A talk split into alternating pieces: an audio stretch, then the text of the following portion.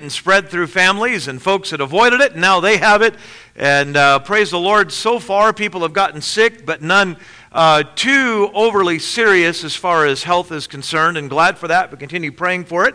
That's where mom and dad are tonight. Mom finally caught what had uh, been the bug with dad, and he's still coughing pretty badly. So uh, they stayed in tonight. Pray for them. I know uh, Jerry is still, he's on the mend, doing a lot better, but still getting a little bit better. Continue praying for him and others that I've learned of. Though I don't know, I have their permission to let you know that they've not been feeling well. And so pray for one another. But glad to see you here tonight. God is good. God is still on the throne. I was hoping that you'd come up with some slogan that we could start using with that, but apparently not. And uh, you know, the Bible still has the answer. God's still in control. Christian, wipe that frown off your face, put a smile in its place. Let your personality unfurl. Open up, start to sing. You're a child of the King, so look up and face the world. God has certainly been good to us. We're in 1 Kings chapter 18 and really, one of my favorite verses of Scripture in all the Bible, one of my favorite stories in the Bible, is found here, right here in 1 Kings 17 and 18. And there it tells us, we're just going to look at one verse for right now. Verse number 21, though we will be looking at several different places tonight throughout this great chapter. 1 Kings 18, verse number 21, and Elijah came unto all the people and said, How long halt ye between two opinions? If the Lord be God, follow him. And if Baal, then follow him. And the people answered him, Not a word. We won't, we'll, we'll you can be seated in a moment. Won't get into the full context of this verse, but when you get it, it's amazing after all that these people have been through, they still couldn't make a decision. They answered him not a word. How long halt you between two opinions? Father, I pray that you would bless this study. Father, really, I believe tonight, by way of reminder to us, for some to continue in a vibrant walk with you, for others to be renewed, and for all of us to seek a renewal day by day. I pray for our church family. We need you. We need you more in this hour than we've ever needed you. I thank you for a wonderful day Sunday. I thank you for the work that you're doing. But, Father, may we as your people always keep our eyes upon you. And it's in Jesus' name that we pray. Amen. You may be seated. I get this question occasionally. It's one I've thought over. And there are certain ones where the answer really is easy, but the um, explanation of it is not. And here's the question. Maybe you've wondered this, maybe you've had somebody ask you this, but how many of you know people who are skeptical of the Bible? Okay? And they say there's all these contradictions in the Bible. And then you show them the truth and they realize they had just heard there was a lot of contradictions in the Bible. Rick asked me a good question a few couple months ago uh, regarding the Ishmaelites and the Midianites. Remember that you told me about there. When Joseph was sold into slavery, one verse says the Ishmaelites, the next verse says the Midianites, and the verse after that says the Ishmaelites. And he said, Who bought him? And uh, so we kind of did a study together through text and found out, well, Ishmaelites and Midianites are actually cousins. Uh, they come from the same lineage of Abraham. And Ishmaelites uh, are seen again in the book of Judges in the same light. And apparently, the Ishmaelites, and of course it says this of their grandpa Ishmael, that he'll be a wild man among his brethren. And apparently, the Ishmaelites just kind of hung out with all their different cousins and were part of that. And so they were an intermixed group. But basically, you're talking about one family there when you see that. What's really interesting, just by way of an interesting question, is that was all one big family deal that happened. We forget that. Joseph and his brothers were distantly related to all those guys that bought Joseph. They all came from the same line Abraham. Abraham and Israel, Abraham and Isaac. But there's all these different questions that come up. Here's one very common one. Think about this for a moment. Does it ever seem like, or people put it this way, is the God of the Old Testament different than the God of the New Testament? Well, we, we know that answer is no, but here's what people say. In the Old Testament, it's war, it's fighting, it's this, it's that, it's this, it's that.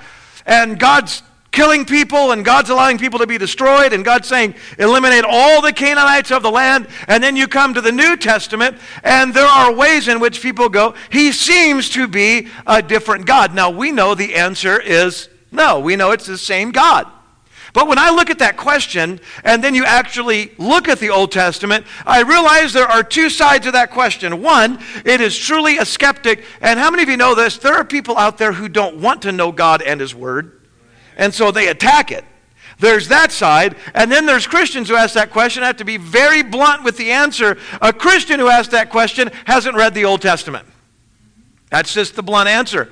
Because in the Old Testament, the Old Testament is a story over and over and over of God's long suffering, of his patience, of his kindness, of his goodness. First Kings is that way. But judgment will come. But in the New Testament, where we see it a different way, think about it this way. What about Ananias and Sapphira? Who did that? When did that happen? The New Testament. But also this have we ever thought about this in our current age? Who's to say that famine, earthquakes, pestilence, floods, droughts, all aren't a result, or many of them of the result, or some of them the result of the judgment of God upon a nation. In fact, I would quite frankly say it most certainly very likely is, in some, if not many cases, the result of man's wickedness and sin. But whatever the case, we are here in 1 Kings 17 and 18, and Israel in this moment is under the judging hand of God. Now, is God still today a God of love? Is he still a God of justice? Yes. Is he still a God of grace? Is God still a God of wrath? I've had people tell me, Pastor, we would love you, we would love this church if you talked about love a lot more and didn't talk about sin so much. Well, you can't understand the love of God until you understand the ugliness of sin. The nice thing is, sometimes I think I might be somewhat balanced because the very next complaint I get in is they say, Pastor, I wish you would preach blah, blah, blah, blah, and, and, and not show so much love. And I go, well, I must be doing okay because they're coming in kind of like that. But whatever the case here with Israel, they are under the correcting hand of God. When you see that statement in verse number 21, that they had not seen rain now in all of this time, it's been three and a half years, they've not seen rain. It's been a total drought, not a drop.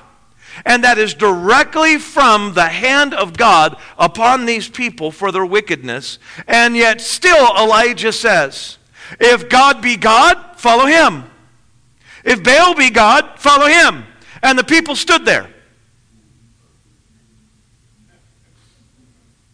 I will tell you, as far as people standing there or sitting there, in 2,500 years, things haven't changed.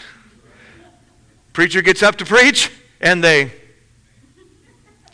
sometimes answer not a word. But tonight, I, I really want you to think about this. Are you ready for renewal? If I were to preach here in any pulpit across America in a true Bible believing, Bible preaching church, if I were to say, how many of you want renewal from God in your family? You want renewal from God in your life? You want renewal from God in your relationship? You want renewal from God in your country? You want everyone go, boom. I ask another question. Are you ready for renewal? We'd sometimes like to think we are, but did you know if you want to say revival or you say renewal, any one of those, either one of those, they don't just happen. God prepares a people, and in some cases, a person, for the work that God wants to do. I wrote down some quotes about revival. This one I don't have the source for. I don't know who said it, but it's anonymous, but it's a good definition. It is God at work restoring his church to health. That's a good, good. We sometimes think revival seeing a lot of people saved. That's a result of revival. You can't revive something that doesn't vive. You have to vivify before you can revivify. That's, that's renewed life. That's the church. That's why the New Testament would say it's time for judgment to begin at the house of God. If I were to just be totally blunt with you, I don't think most Christians want renewal in their life. I think they want enough to get through today. That's why the common ordinary response of Christians, and this is where uh, I look at it as someone, uh, people ask me how old I am. I'm 45. I turned 45 on the end of October. Neither here nor there. I don't feel any different than I do when I was 40. My hair looks a little different. My boys keep asking me, Dad, why is your beard so much darker than your hair? Because my hair is just getting more and more blonde all the time up there. I saw someone the other day who hadn't seen me in several years, and I walked up and I had a beard and I had my hair, and they said, You look like Moses. And I, I wasn't sure how to take that. But I've been, and people that know me, my family, they know I've always been an observer. I've always observed this, I've paid attention to this, and sometimes I do it very introspectively. And I'll say something that no one's talking about because I'm observing something over their shoulder. That's kind of me. And in observation, I observed something as a child. Here's my observation there's a lot more people on Sunday morning than there are Sunday night. And usually a lot more people. Now, our church is a little different. If you bring everybody back in, it looks like Sunday night.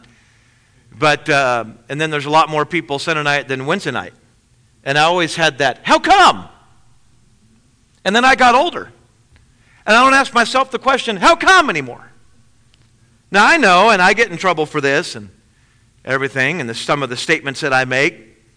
This sweet, kind person up here, I still get in trouble with people on occasion. But I know that some people work. I utilized an example. Uh, on Sunday morning, we have, we have folks who are nurses. We've had folks in the firefighting community. We have Eddie's right down. He's back with Grow. Uh, he's in the Marine Corps, and he was on call Sunday night. Uh, he, that's his responsibility. And people, I even pointed out Katie, uh, Mrs. Pratt, in the family life class. She's a nurse. Those, those things happen. There's illness. Tonight, in the last couple uh, Wednesdays, we've had a considerable number of people out sick. That happens. It's called this time of year. The temperature drops from 80 to 50 all of a sudden. And uh, that change, it happens with people. And we pray that no one gets seriously ill. But the same old truth is held still. However, back when I was young, and it's getting odd for me that I can say that now, but I can say that. I would have my pastor, Pastor Jim Black at Gethsemane Baptist Church in 1695 Orange Avenue, would get up and he would preach. And he'd preach, be, be back on Wednesday, be back on Wednesday, be back on Wednesday. And as a kid, I picked up, and like, I know why he's telling people to be back on Wednesday. Because not as many come back on Wednesday as are there on Sunday. And then, uh, when I got into ministry, some of you don't know, I've been serving in ministry here since I was 19 years of age. I became the youth leader of the church when I was 19. Brother Daniel Solario was one of the first seniors that I ever had. He was 16 and turned 17 right after I started as a youth leader. I was 19 and turned 20. And I think he was one of my first graduates out of uh, the youth ministry here at the church. And so I've been in youth ministry, and I would hear men like Brother Wood, and I would hear my dad at the end of Sunday morning, something I didn't hear as much when I was a young person. I heard it about Wednesday, but I heard these men now. Uh, in my early years in ministry, on Sunday morning, the service would end, and one of them would say, Now, make sure you got to be back on Sunday night, be back on Sunday night, be back on Sunday night. Why? Because the battle of one generation becomes a bigger battle in the next generation. That's, that's the way that people are. Parents, something very important to learn. Grandparents, something very important to learn is this our children do to excess in the negative what we do. And that, go, that boils all the way down to church. Now, I'm in my mid 40s and I'm preaching, and we're putting out texts, we're putting out emails, we're putting out phone calls, we're putting out everything. For what? Not just Wednesday night, not just Sunday night. Now, come to church Sunday morning, come to church Sunday morning, come to church Sunday morning, come to church Sunday morning. What is it? One generation saw another generation and began to replicate it in a bigger way. Now, and I've, and I've been saying this for five to seven years as co pastor and the pastor, the battle used to be Wednesday, the battle used to be Sunday, uh, Sunday evening. Now the battle's Sunday morning with people deciding now, which shall I do? I could catch the recording of church later. Now it's quiet in here because you're the Wednesday night crowd. It's going to be really quiet tomorrow when some people are watching this service. Now, I'm your pastor and I love you, but I'm, I'm being honest. That's the battle. Let me ask you something. Aaron's a sophomore in college. Okay? When I'm going to scare some of you, when he's, when he's my age someday, wherever God uses him, I'm going to be the one that's getting ready to say, here's the mantle to whoever. Okay? That's the, that's the nature of things. Aaron's training for ministry. These others. We have others in the school considering ministry. Aaron, let me, let me ask you a question. What in the world is he going to battle? Because I'll tell you this they're going to battle something. And what it seems to me to be is this it's this question found right here How long halt you between two opinions? Christian, how long are you going to halt? God at work restoring his church to health. Here's one Gypsy Smith made this comment about personal renewal or revival. He said it is regaining the wonder of it all. Oh, that's a wonderful statement. Church isn't special anymore. Most churches nowadays, what they do is they, and they, they have meetings trying to figure out what do we do to get people to church. That's sad. Here, we don't have so many of those meetings. We have special events. You know what we do? We start assigning who's going to call so and so, who's going to call so and so, who's going to call so and so. Because we still believe church is a special place to come together, to gather together as a church family. But I'll guarantee you there's people out there that don't. Regaining the wonder of it all. Third, Charles Finney put it this way it is returning to your first love. Christians have given their passions, as the Israelites did, to other idols. I don't worship an idol. Anything above the place of God or taking the place of God in your life is an idol, period. Period. And so you come to this passage here, and you have everything I've laid out three and a half years drought by the decree of God upon a nation that is under the spell of idolatry that is lazy in its pursuit of God. And the Lord gives them a challenge. Look at verse number 17. And it came to pass when Ahab saw Elijah that Ahab said unto him, Art thou he that troubleth Israel? It's amazing. The pagan always calls the Christian or the follower of God the troublemaker. And notice, I love Elijah's reply, and he said it, and he answered, I have not troubled Israel, but thou and thy father's house, and that you have forsaken the commandments of the Lord, and thou hast followed Baalim. He looked right back at him and said, I'm not the troublemaker, you are. And that's boldness. Verse number 19 says, Now therefore send and gather to me all Israel Mount Carmel, and the prophets of Baal 450, and the prophets of the groves 400, which eat at Jezebel's table. And so Ahab sent unto all the children of Israel and gathered the prophets together unto Mount Carmel. Now let me read that verse to you again. Notice who's there. He called unto the children of Israel, called the prophets together. There's 450 prophets of Baal. There's all of these. There's a leader of the nation of Israel. And verse 21 says, And Elijah came and said uh, and to all the people and said, How long halt ye between two opinions? If the Lord be God, follow him, but if Baal, then follow him. And the people answered not a word. The question is this How long are you going to have two opinions?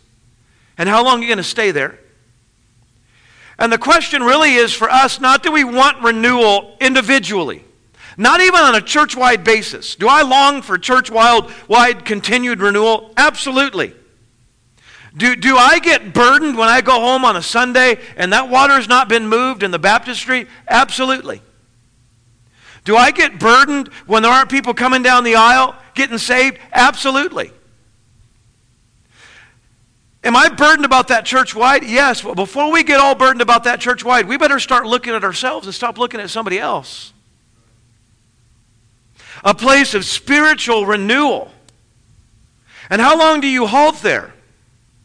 And it is this amidst all the trouble that they're in, amidst all the situation that they're in, the people, and this is the word, the people were apathetic about God. Knowing they were under judgment, apathetic. We go about it, and if there's food on the table, I guess we're okay, but goodness, we're in a drought. What are we going to do? Turn to God. No, we don't need to do that. There's other answers out there. I would look and I would fast forward ahead 2,000 years, and I'm not trying to be negative. Sometimes I'm just trying to be realistic with where we are. And I would look at a culture, and I would look at a Christian world, though I can really only be concerned about this church.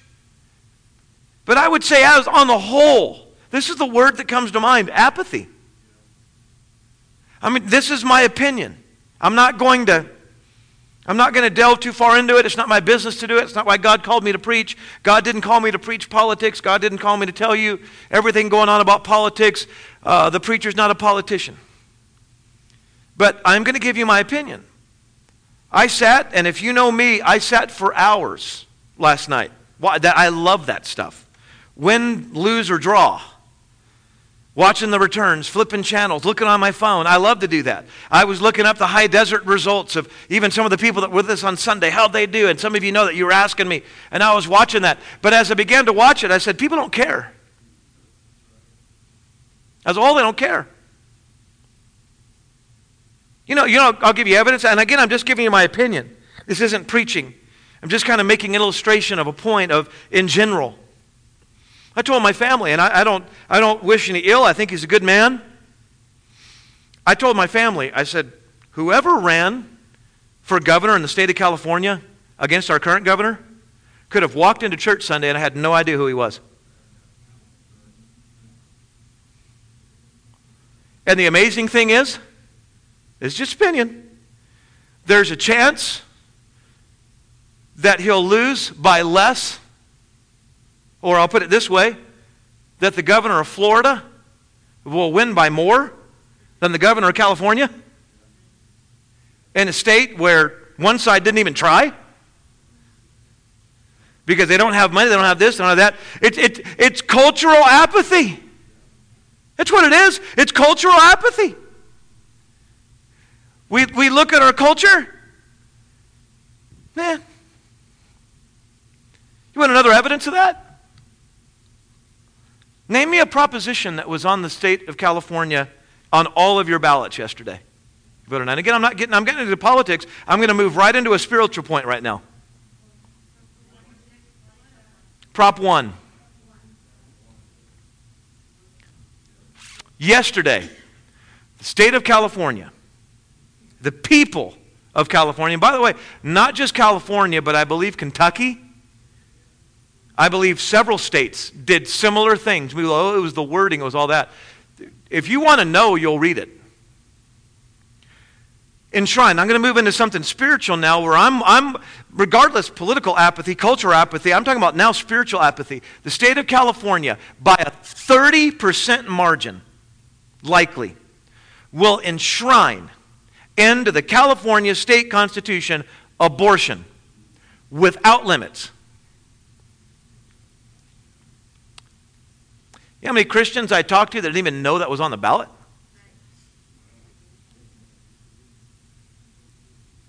Maybe the only time they saw it was when they were surprised. Like, what is this? Abortion. I'm against that. We, we spent more in this state. We spent more in this state. In fact, they both went down, for whatever you believe, think about that, on two gambling propositions in California than on life. And I will tell you, regardless of where somebody stands politically, a culture that morally decays like we are will not stand. It will implode. History is filled with the graveyards of nations that imploded morally. And all the other stuff always follows the morals. So that now it was a no doubter you know why nobody spent money on that Prop 1? Everybody knew it was going to happen. Nobody even bothered. I'm, I'm just speaking plain, blunt truth. Nobody bothered. And I saw a well known Christian after well known Christian after well known Christian after well known Christian in the state of California going onto their personal Facebook. And I'm glad that they did it. I'm applauding them. Glad that they did it. And they're putting out, I urge you tomorrow, I urge you in the next week, I urge you whenever you vote, vote against this proposition, vote against that proposition. And I'm thinking, you know something? Those men, those leaders, those well known Christians in the state of California shouldn't even have to say a word. Christians ought to be doing everything they can. Not a peep. You know why? Here it is. I'm going I'm to reveal the secret. Christians gave up on California. No, it's a sin hole. So is Israel. The example we look at us for tonight. And yet here's the prophet standing before them, and he's saying, How long do you hold? How long are you going to wait? If God's God, serve him. By the way, the God who withheld the rain. Or if Baal's God, the God who can't bring the rain, serve him. They answered not a word until God did something mighty in their midst. And God used the prayer of a man and the faith of a man. There's a contest, verse 25 through 35. We know the stories of that. They call out to their God for all hours. They're cutting themselves. The people are, mo- uh, Elijah's mocking the prophets. He literally tells them, and I'm paraphrasing this, but he says, Hey guys, maybe you need to cry a little louder to your God. Maybe he's asleep. Maybe he'll take care of it when he wakes up. Maybe he's busy. It's his turn. He has water dumped all over the sacrifice. Water's running down everywhere. To show this is not a trick, this is not him, this is only going to be of God, he prays a simple prayer. Boom, fire comes down. And the faith of a man who recognizes what is needed. And then you come to verse number 36. The competition is over. The fire of the Lord fell. In verse number 41, though,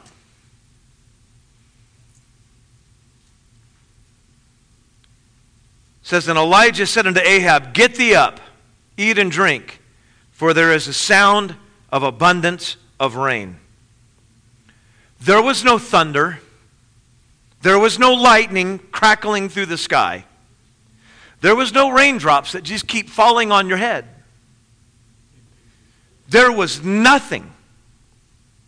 In fact, apparently, there was not even a cloud in the sky based on a verse we read later. But he said there's a sound of abundance of rain. Anyone around Elijah would have gone, Huh? What are we talking about? He's hearing it through faith. And I'm not getting off into this mystical stuff. I'm talking about this. He knows and has faith in a great God who can do great things, and he knows that God is good on his word. He knows the promise of God. And so he calls out to God in his promise and his word in verse 42 said, So Ahab went up to eat and to drink. Even Ahab believes it. Of course, if I saw fire fall from heaven, I'd probably believe it too. So Ahab went up to eat and drink. And Elijah went up to the top of Carmel, and he cast himself down upon the earth and put his face between his knees. And said to his servant, Go up now, look toward the sea. And he went up and looked and said, There is nothing. And he said, Go again seven times. And it came to pass at the seventh time that he said, Behold, there ariseth a little cloud out of the sea like a man's hand. That's it. I saw clouds like that that would have pictured that today when I was driving home. I had this message on my mind. And I was driving home this afternoon. I saw little clouds like that. And I thought all he saw was one. In all that time, there'd been no rain. And he said, Go up, send Ahab, prepare thy chariot, and get thee down, that the rain stop thee not. Not once, not twice. The Bible says seven times. And it came to pass in the meanwhile that the heaven was black with clouds and rain and wind, and there was a great rain, and Ahab rode and went to Jezreel. And the hand of the Lord was on Elijah. And he girded up his loins and ran before Ahab to the entrance of Jezreel. I will tell you what I believe when you see revival. One great definition of renewal, personal renewal, personal revival, or church wide renewal is it is to have the hand of the Lord on a person once again. Not just acknowledging it, not just saying it, but actually, truly, by faith, living it. The hand of the Lord. What it means is this Elijah was completely under his sway. I would do this with my boys when they were little. They can do this with me now. They're all bigger than me. But they were about four or five years old. We'd be walking somewhere, and I'd put my head, hand on top of one of their heads, and I'd turn their head. And I'd start, I'd keep walking straight, and they'd start walking sideways as long as Marlon would let them, and they'd come back and they'd crash into me, and we'd do it all over again, you know. And I'd just direct them. Why? Because at that time, I was the, the strong one, we'd have fun doing that. I wasn't trying to teach anything, do anything, we were just having fun, and we'd, I'd kind of lead them and guide them as we walked around. But it goes to, show, to show something. When Elijah's under, under the hand of God, it means God has his will and way and his direction. One of the problems that I see is this we're not under God's sway anymore, we're under our sway. Have thine own way, Lord. Have thine own way. Thou art the potter, I am the clay. Mold me and make me after thy will. We're no longer under his sway. We, we call the shots. We make the decision. And there are three things I see in this passage that I believe is a very real subject for us tonight by way of an ancient biblical example from the Old Testament through the life of Elijah why renewal waits. Because we're not ready for it. Number one, because we must pray for it. We must pray for it. We have prayer, but no real feeling, no faith. It's a formality. Elijah went up to pray. And the Bible says in verse 42 that he cast himself down upon the earth and put his face between his knees. I want to ask us, Christians, when is the last time that we really urgently, for the power of God, the direction of God, the renewal of God, we cast ourselves down? And all kidding aside about whether we even physically could do it or not, all of that, but we got ourselves in the position of some way, somehow, however we could, just totally submitting ourselves before God. Saying, God, I must have you. Prayer becomes a formality. We just do it. Prayer that's, you know, the Lord, Lord, bless this. Lord, bless that. Lord, be with this. Lord, be with that. When was the last time our prayer sounded like Isaiah? Woe is me, for I am undone. I'm a man of unclean lips, and I dwell among a people of unclean lips. When is the last time we had that kind of fervency? Elijah, fervency. Isaiah, fervency. And by the way, Elijah, uh, Isaiah, excuse me, he didn't see a widespread revival. Read the 66 chapters of Isaiah. Learn the history of Isaiah. Any American would call Isaiah a failure at the end of his ministry. Everybody ran away from him. He would have run, if he was pastor of a church, he'd have run everybody off. Because the people just continued to drift. But he knew in his life, I must have God. Faith filled prayer. Verse number 43, look there. We read it a moment ago, and he said to his servant, Go up now, look toward the sea, And he went up and looked and said, There is nothing. Would you mark those words? Would you pay attention to those words? There is nothing. Elijah was in a worse spot there than we are today. There was nothing. Yesterday, I was on a conference call, a Zoom call, for an upcoming event that I was invited to partake in. With, in that room, there were 39 other missionaries, pastors, leaders of independent Baptist churches who were gathered together to pray, to discuss, to talk about a certain need. And I began to look around the different names that were on there, different faces that I saw, and I began to think, you know, these, some of these men are from Texas, many from California, many from overseas in the Philippines and other places, and they have a desire. And I thought, it's not over yet. It's not done. Elijah's servant looked in the sky and said, There's nothing. Truth of the matter is, there was something, he just didn't see it yet. And that's, that's what we have today. We're, we're looking around. I don't know, I, all this Christian defeatism that I see. My soul. When, when are we going to get back to just going, you know, why don't we have some faith in God about this? Here's the very next chapter. Elijah himself decided it's over. There's nobody left. God, I'm the only one serving you. And God said, Well, there's these several thousand others over here who haven't bent the knee yet. You're not alone, Elijah. Sometimes as a church, we look out at a culture, a community. Oh, what are we going to do? What we're going to do is the same thing we've always done. We're going to find our faith in God. But we have to have an expectancy for it. Go and look seven times. Go and look. Go and look. Go and look. Go and look. When no one else expected it, Elijah did. But I want to ask us this.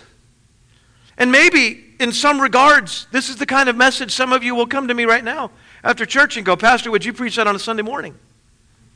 I've considered it. Because I'm going to ask us a question that I think every Christian needs to ask What are we looking for in church? I've heard a message, never heard him preach it here in the times he's been here, but I heard Dr. David Gibbs preach a message before. And the title of the message was this is Walmart running your church.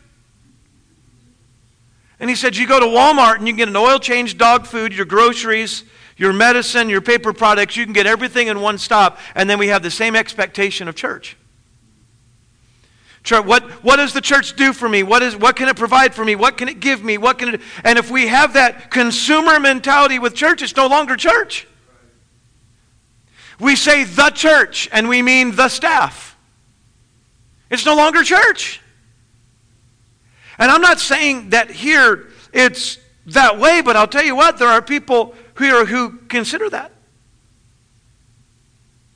What, what are we looking for? Are we looking for what can be given? Or are we looking for what we can give? John Kennedy, many of you know this statement. Ask not what your country can do for you, ask what you can do for your country. I remember as a boy, I learned that statement because actually I learned it on the wall of a church when I was about 12 years old. And I've always been involved in history, so I knew, I've always loved history. I knew who JFK was. And I heard that, I read that statement, and it was on the wall of a church that we were part of. And I looked at it, and it says, Ask not what your church can do for you, ask what you can do for your church. And I thought, What is that about? And one of my parents explained it to me. Well, John F. Kennedy said this, and it's a great statement. And it is a great statement for the church. I learned John Kennedy's statement through someone who put it on a wall of church. And it did me good.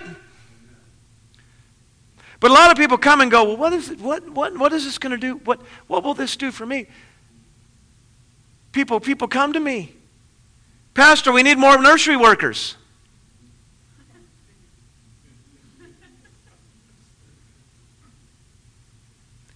And I just stop, pray you therefore the Lord of the harvest, he will send forth laborers into his harvest. Lord, may the very next lady that I look at be the one that you would use. Amen. No, I don't, I don't do that, but I think it. Oh, Pastor, love those teens. Love those teens. Oh, goodness. So thankful for those teens. You know, Pastor, it'd be wonderful we had more youth, youth workers. Yeah, I know. Praise the Lord, we're in a transitional phase. And those guys, I saw them working together yesterday Mikey and Brother Ted. And Brother Ted and Cece, they are to be commended and applauded by this church. They've had the bells. You've taught that junior high class without a helper for five years now. Week after week after week after week after week in a church this size.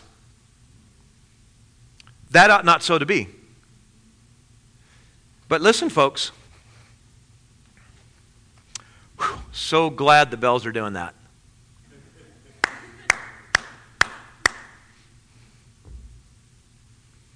You know how to show appreciation? Four letters. Help! Best appreciation anybody could ever show. Help!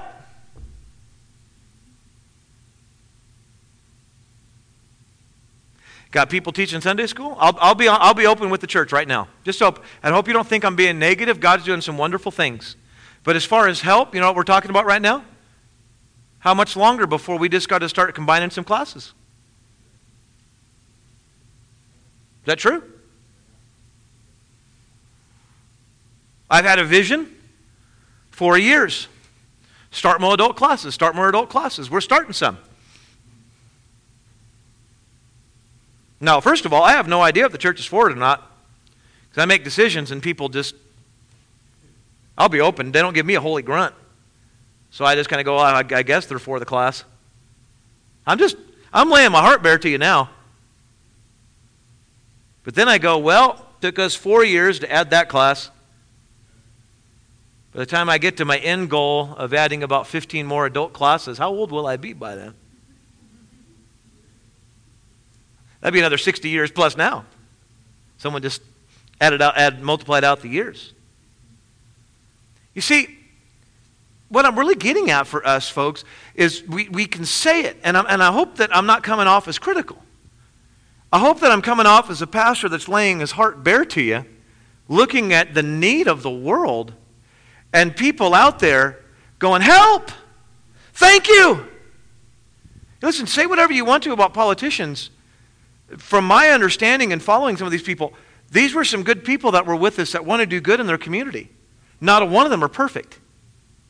And by the way, if any one of you were in their spot, they still wouldn't be perfect. They're human beings. And you know what I sensed from a lot of them that were here? Thank you. Thank you for being a church that was willing to do something within this community. Thank you. And so I hope you don't think that I'm being overly critical or unkind or harsh. I'm just saying, listen, when, when is it, when is it going to be?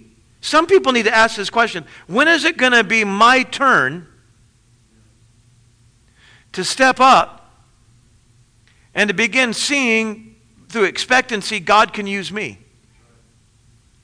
And, and listen, God's not asking you to call down fire from heaven. God may be asking you to take a turn in the nursery. God may be asking you to help out. I mentioned the youth department. I can mention every class we have. There are some faithful people doing a lot. I, am I'm, I'm, I'm laying myself bare as a pastor. Maybe I shouldn't do this. I knew a couple years ago when we started services, people have asked me, Pastor, we really should have a second service, you know, back when people were more concerned they could spread out and all that on Sunday morning. And I've told people I'd love to. I don't have enough help. Don't. I can't run the same guys ragged. And they'll do it.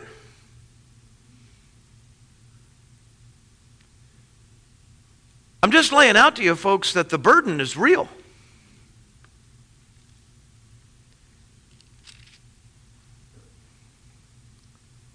And this. Why? Why should we even be expected? Why should we even look at the opportunity? You know why Elijah said, Go check seven times? Do you know why Elijah ran to Ahab and said, Get up, get ready, it's time, sound of abundance of rain? Well, God called down fire from heaven. They saw the miracle. No. Mm-mm. It's because Elijah had faith at the word of God. All the way back to the first verse, 18, verse 1. And it came to pass after many days that the word of the Lord came to Elijah in the third year, saying, Go show thyself unto Ahab, and I will send rain upon the earth. Verse 41, 42, 43, 44 are a result of verse number 1 of a person who said, God said it, that settles it, therefore I'll believe it. I follow him. You see, we want to see a personal renewal. We need to live in a place of personal prayer. We need to live in a place of rejuvenated expectancy. And sometimes we do not see renewal because we do not recognize it. All that came up was a small cloud, but Elijah saw it.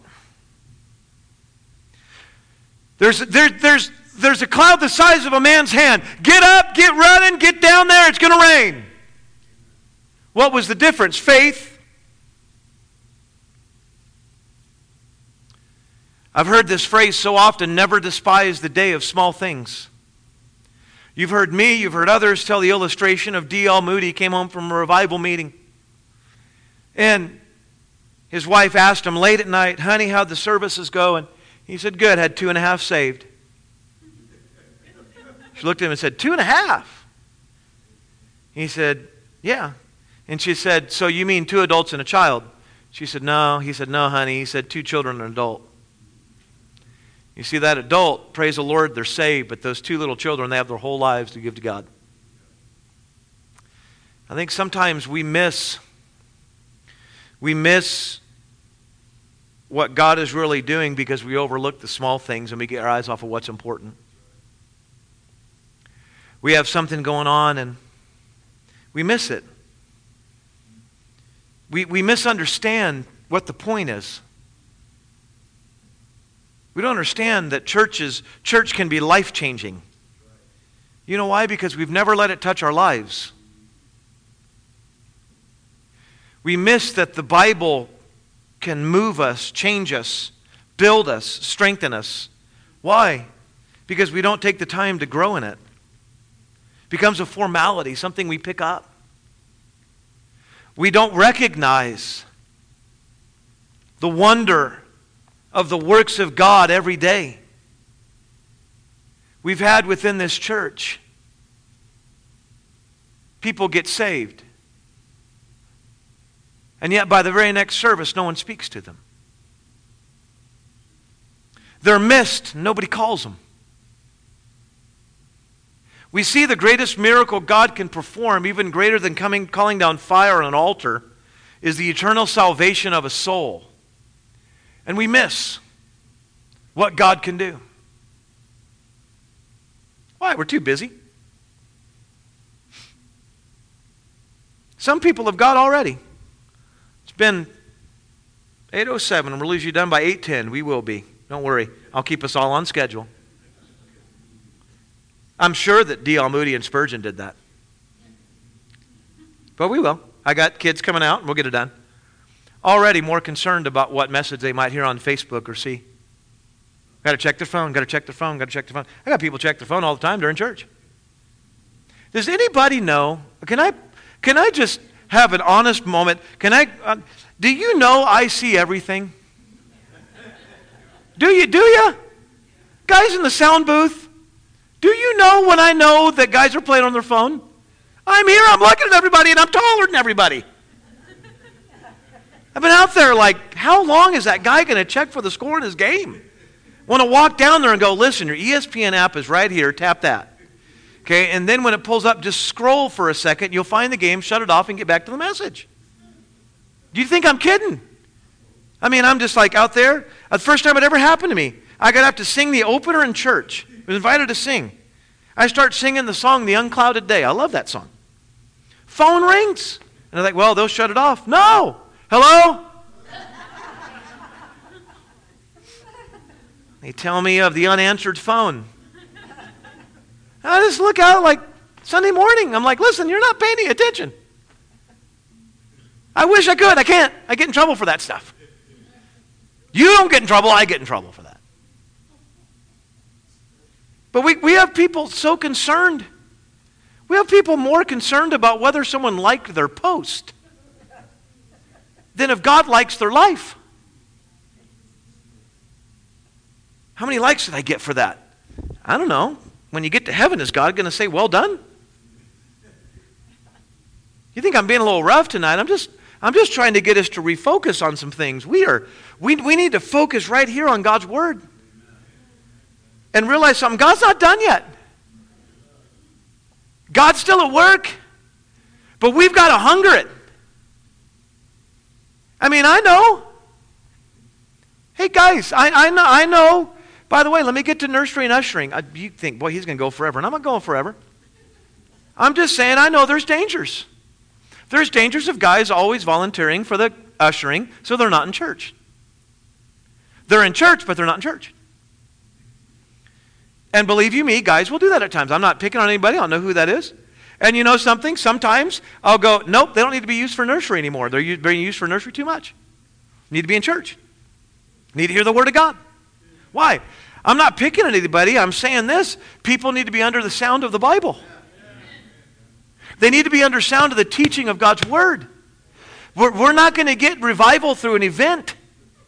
The event is good, but we're not going to get revival through an event. We're not going to get revival through a program. We're not going to get revival through an activity. We're not going to get revival through a singing group coming through. I'm not against any of those things. I schedule most of them.